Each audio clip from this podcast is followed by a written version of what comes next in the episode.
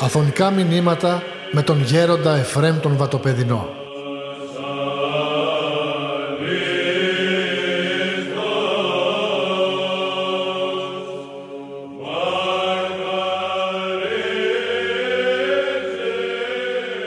Χαίρομαι και εγώ που είμαι εδώ στη Μαργαρίτα, που είναι, μας συνδέουν μεγάλες έτσι, στιγμές.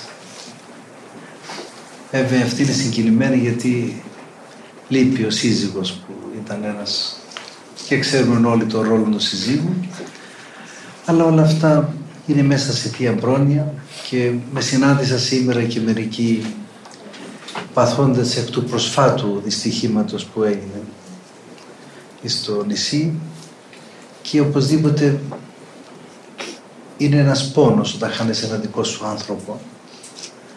Αλλά πίσω απ' όλα πρέπει κανείς όπως είπα και σε μια σύζυγον ενός πεσόντος να μην τα βλέπουμε τα πράγματα συναισθηματικά. Να τα βλέπουμε πνευματικά. Και όταν τα βλέπει κανείς πνευματικά είναι ελαφρύτερος ο σταυρός.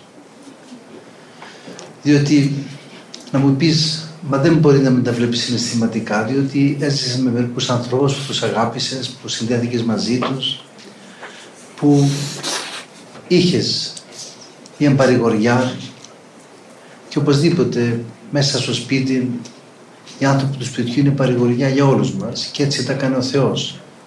Θυμάμαι ο πατέρας μου είχε αγελάδες στο χωριό μας, στην Περιστρονοπηγή και θυμούμαι που ήμουν έτσι μαθητής και ο πατέρας μου είχε ένα συνήθιο μόλις γεννούσε μια αγελάδα σε 9 μέρες τα πουλούσε. Και δεν ξέρω πώς εγώ έτσι τα φιλοσοφούσα τα πράγματα. Το έπαιρνε το αγελαδάκι, το πουλούσαμε και ευέλαζε μια, η μητέρα αγελάδα και αυτόν πήγαινε μέχρι τρεις ώρες. Και μετά σαν μπορεί να μην συνέβαινε τίποτε. Και πολλές φορές σύγκρινα την αγελάδα με τον άνθρωπο. Λέμε ο άνθρωπος δεν είναι ζώο. Ο άνθρωπος έχει νου, έχει συνείδηση, έχει μνήμη.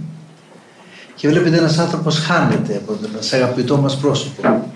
Ασφαλώς δεν αρκούν τρεις ώρες για να ξεχάσουμε. Ούτε 30 χρόνια, ούτε 50, ούτε 60, ούτε 70. Ο άνθρωπος βλέπεις ότι επειδή είναι, έχει λογικότητα και είναι πλασμένος κατ' εικόνα Θεού, θυμάται χρόνια πριν στιγμές. Και οι στιγμές αυτές μπορεί να είναι και ευχάριστες, αλλά μπορεί, μπορεί να είναι και δυσάρεστες. Γι' αυτό και στην Εκκλησία πάντα υπάρχει η παρηγορία της χάριτος, πάντα υπάρχει η παράκληση του Αγίου Πνεύματος και πάντα υπάρχει και αισθητή χάρη του Θεού όταν, όπως έλεγε ο Μακαρίτης ο Πατήρ Παΐσιος, όταν αποσιάζει η ανθρώπινη παρηγοριά, τότε προφθάνει εντόνως η Θεία Παρηγοριά.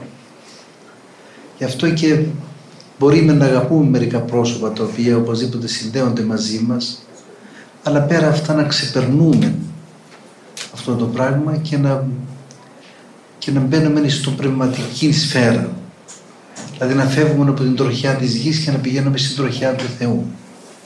Βέβαια να μου πείτε αυτό είναι εύκολο, δεν είναι και εύκολο, αλλά όμως δεν είναι ανέφικτο. Είναι δυνατόν να γίνει εφόσον ο άνθρωπος μπορεί και προσπαθεί και ζητά την εξύψους δύναμη. Γι' αυτό και εγώ ερχόμενος στην Κύπρο τώρα, δηλωβηθήκαμε με τη Μαργαρίτη και λέει να έρθεις στο σπίτι μου μια επίσκεψη. Λέω μπορώ να έρθω αυτή την ώρα και όπως ευτυχώς τα κατάφερα και δεν ήμουν και πολύ ασυνεπής στο πρόγραμμα. Που να έριξα λίγα λεπτά, αλλά ήρθα. Ε, και ασφαλώς η κοινωνία της αγάπης είναι πολύ σημαντική διότι οι άνθρωποι σήμερα θέλουμε και ποθούμε την παρηγοριά και δυστυχώς όπως βλέπουμε στον κόσμο υπάρχει μία τυπική σχέση πολλές φορές. Λοιπόν μιλάει ένας άνθρωπος με κάποιον άλλον. Μιλάει είτε από συμφέρον, είτε από ανάγκη, είτε από ιδιοτέλεια, είτε από φιλαυτία, είτε από εγωισμό. Και μάλιστα ένας γέροντας που μιλούσα προσφάτως στο Αγιορώνας μου λέγει το ωραίο, το οποίο μου άρεσε, φεύγει, έφυγε ο παρακλητικός και ο παρηγορητικός λόγος. Οι περισσότεροι άνθρωποι σήμερα βλέπετε είναι απαρηγόρητοι, απαράκλητοι. Δεν έχουν μέσα τους αυτήν την παρηγοριά του Αγίου Πνεύματος.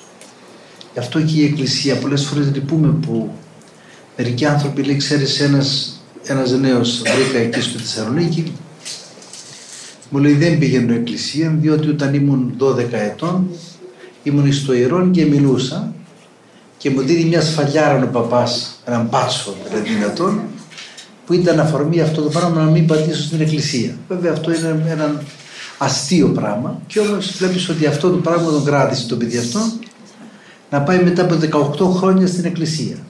Όταν ήρθε στο Άγιον Όρος, όταν το εξηγήσαμε και του είπε παιδί μου καλά και αυτός ο παπάς υποτεθείς στο ότι δεν ήταν σωστά που σου έκανε και οπωσδήποτε δεν ήταν σωστά να δώσω σε έναν πάτσο με όλο του δύναμη γιατί σου ένα ζυζάνιο. Αλλά απορρίπτουμε την ιατρική επιστήμη γιατί υπάρχουν μερικοί κακοί γιατροί. Γι' αυτό και εχθές ήμαθα στην Κοφίνου και μετά πήγαμε, βέβαια εγώ είμαι μοναχός, δεν συνηθίζω να πηγαίνω σε δεξιός νυχτερινές, αλλά με παρεκάλεσαν εκεί, λέει, ήρθε μια φορά να δώσει ένα χαιρετισμό στην δεξίωση και του καθεξής. Τέλος πάντων πήγα εκεί και μετά είχε μερικούς χορούς δημοτικούς. Θυμάστε και ένα συγκρότημα.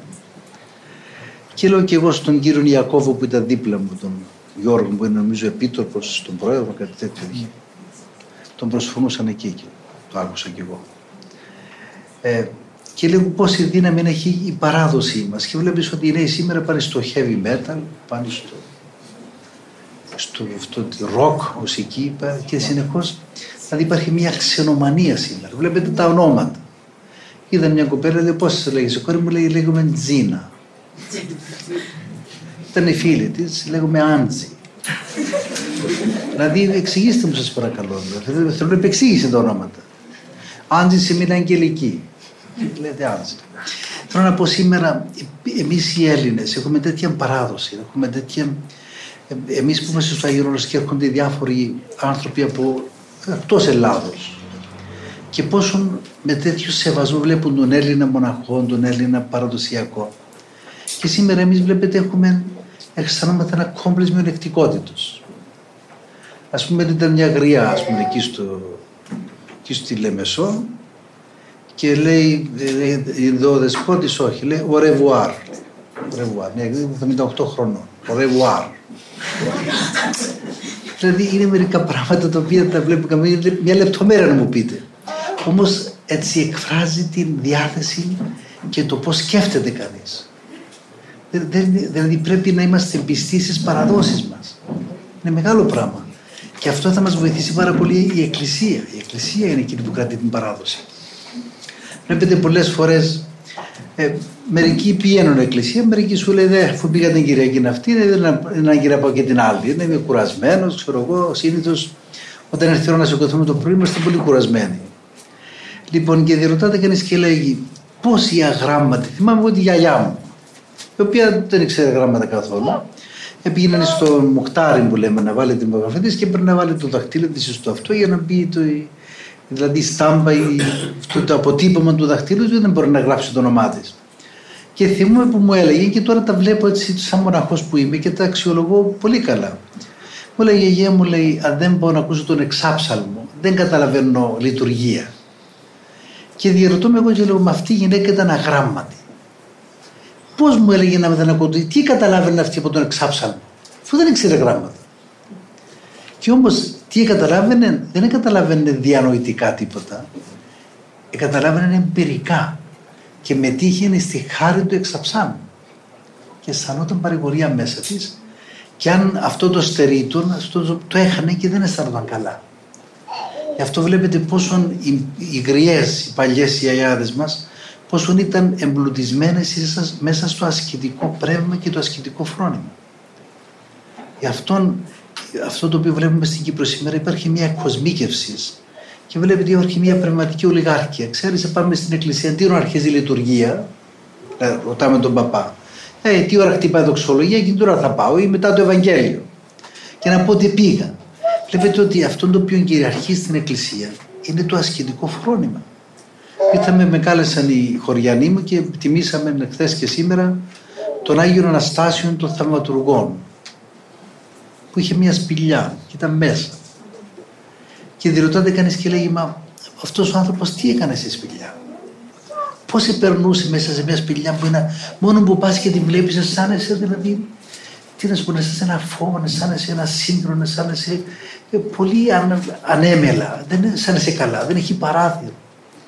Και βλέπεις αυτός ο άνθρωπος τι ήταν, ήταν ένα ζώο. Μα το ζώο να το βάλεις και βλέπεις, βάζεις έναν, έναν τεινόνι στο κλουβί και θέλει να βγει έξω. Βλέπει ο άνθρωπος είναι γεμάτος ενεργητικότητα. Θέλει να εργάζεται, θέλει να προσφέρει, θέλει να δρά, θέλει. Κι όμως αυτός πήγαινε εκεί μόνος του, εκουσίως, δεν τον έβαλε κανείς. Και κατατρεφούσε τον Χριστού. Είχε μια αδιάλειπτον κοινωνία με τον Χριστό και αυτόν τον εκάλυπτε. Ε, να μου πεις, μα θα γίνουμε ένα εγκλειστή. Δεν θα γίνουμε ένα εγκλειστή, διότι δεν αντέχουμε. Αυτά είναι ένα στους εκατομμύρια. Δεν είναι χάρισμα αυτό. Αλλά να πάρουμε το πνεύμα αυτού του Αγίου, του Μεγάλου Αγίου, του ασκητού, του εγκλήστου, του σπηλαιότου. Ότι έμπαινε εκεί και συνεχώς ήταν μόνος μόνο το Θεό και είχε μια αναδιάλειπτον κοινωνία με τον Θεό. Εμείς βλέπετε πολλές φορές, δεν κάνω προσευχή, μερικές φορές ξεχνώ, μερικές φορές θυμούμε. Ναι, αλλά όταν πας στο γιατρό και σου λέει, ξέρεις αυτόν το φάρμακο θα το πίνεις κάθε 8 ώρες. Εσύ αν το πίνεις κάθε 15, ασφαλώς δεν θα θεραπευτείς. Θέλω να πω είναι με, μερικά πράγματα που είναι σημαντικά. Και βλέπετε ότι εμείς δεν τους δίνουμε σημασία.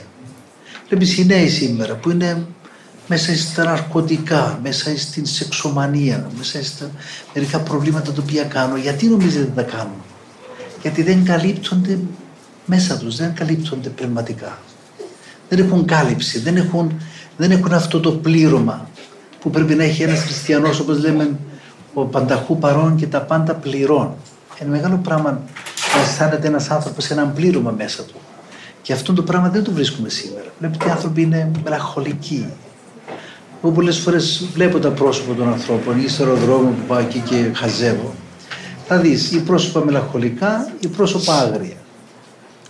Τα δύο της πάνε να βρεις έναν άνθρωπο αναπαυμένο, συγκροτημένο, γιατί δεν υπάρχει ζώσα επαφή με τη χάρη του Αγίου Πνεύματος.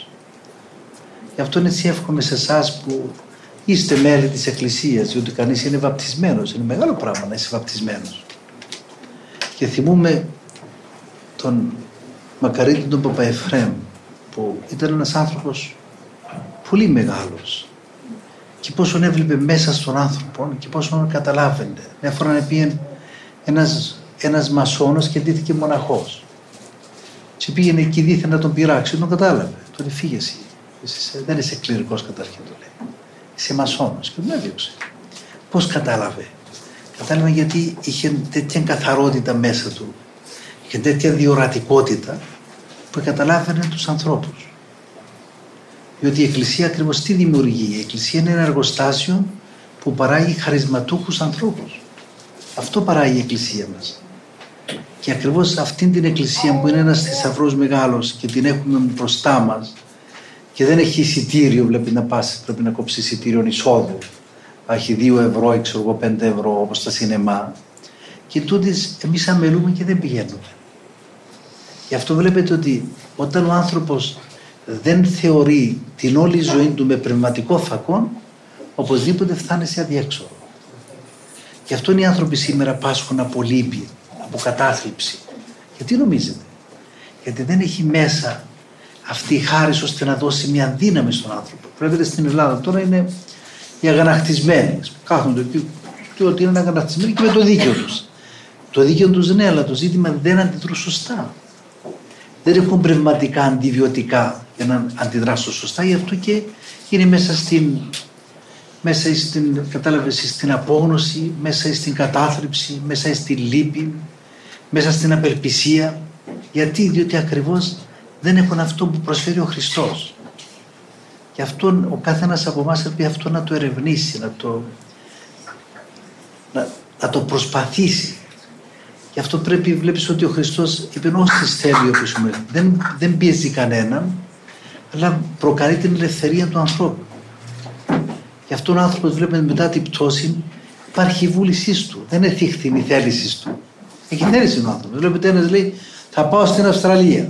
Του παίρνει αυτός ο λογισμός, αυτή η λόξα, αυτή η βίδα, η βίδα που λέμε. Και σηκώνεται και σε τρεις ημέρες κόβει και πάει στην Αυστραλία. Άλλος δεν θα πάω στην Αγγλία, άλλος θα πάω ξέρω, στο Άγιον Όρος. Και το κάνει. Θέλω να πω ότι ο άνθρωπος έχει μια βούληση, την οποία είναι πολύ ισχυρή. Και πολλές φορές αυτή τη βούληση την χρησιμοποιούμε για άλλα πράγματα εκτός από τα πνευματικά. Δεν μπορούμε να καταλάβουμε, πολλές φορές ξεχνούμε. Βλέπετε οι μέρημνες του βίου, να κάνουμε και εκείνο, να κάνουμε και το άλλο. Μου έλεγε σήμερα ένας που είχε την κόρη του. Λέει: Πήγαινε αγόρασε λέει, η κόρη μου κάτι, ένα ζευγάρι παπούσια με τόσα ψιλοτάκονα. Λέει ένα μέτρο τακούνι. Τα φόρεσε μια φορά και τα πέταξε. Και ήταν τα αγόρασε μου 120 ευρώ και ήταν λυπημένος ο άνθρωπο. Τώρα τι να κάνουμε. Είναι το πνεύμα των ανθρώπων οι οποίοι δεν ικανοποιούνται με τα εσωτερικά. Εσωτερικά δεν ικανοποιούνται και νομίζουν ότι αν πάρουν ένα ζευγάρι παπούτσια με το οποίο προκαλεί μια, μια εντύπωση και ότι θα τους προσέξουμε αυτό το παπούτσι, σημαίνει ότι δεν βρήκαν κάτι. Δεν βρήκαν τίποτα. Και αυτό και η κοπέλα αυτή τα φόρεσε μια φορά και τα πέταξε. Δεν τα ξαναφόρεσε. Θέλω να πω ότι οι άνθρωποι σήμερα θέλουμε τα εξωτερικά πράγματα. Γι' αυτό και υπάρχει αυτή η απληστία. Βλέπεις ήταν ένας άλλος εκεί, η γυναίκα μου είχε 70 ζευγάρι παπούτσια. Τώρα είχε 10, είχε 20, είναι ανάγκη να έχει 70 και όμως. Βλέπετε, ήρθε ένας άλλος μου ξέρει η γυναίκα μου πάει και ψωνίζει, λέει. Έχει ένα πάθος να ψωνίζει και τα φέρει και τα πετάει στο σπίτι. Α είναι μερικά πράγματα τα οποία είναι και παράλογα και όμως είναι γεννόμενα, είναι γεγονότα. Γιατί, διότι ο άνθρωπος αυτός δεν βρήκε αυτό που του λείπει. Δεν βρήκε η ψυχή αυτό που της λείπει. Και ακριβώς ο Απόστολος Παύλος μας είπε θέλετε να μάθετε αν είστε του Χριστού; Πρέπει να έχετε το Πνεύμα του Άγιο μέσα σας.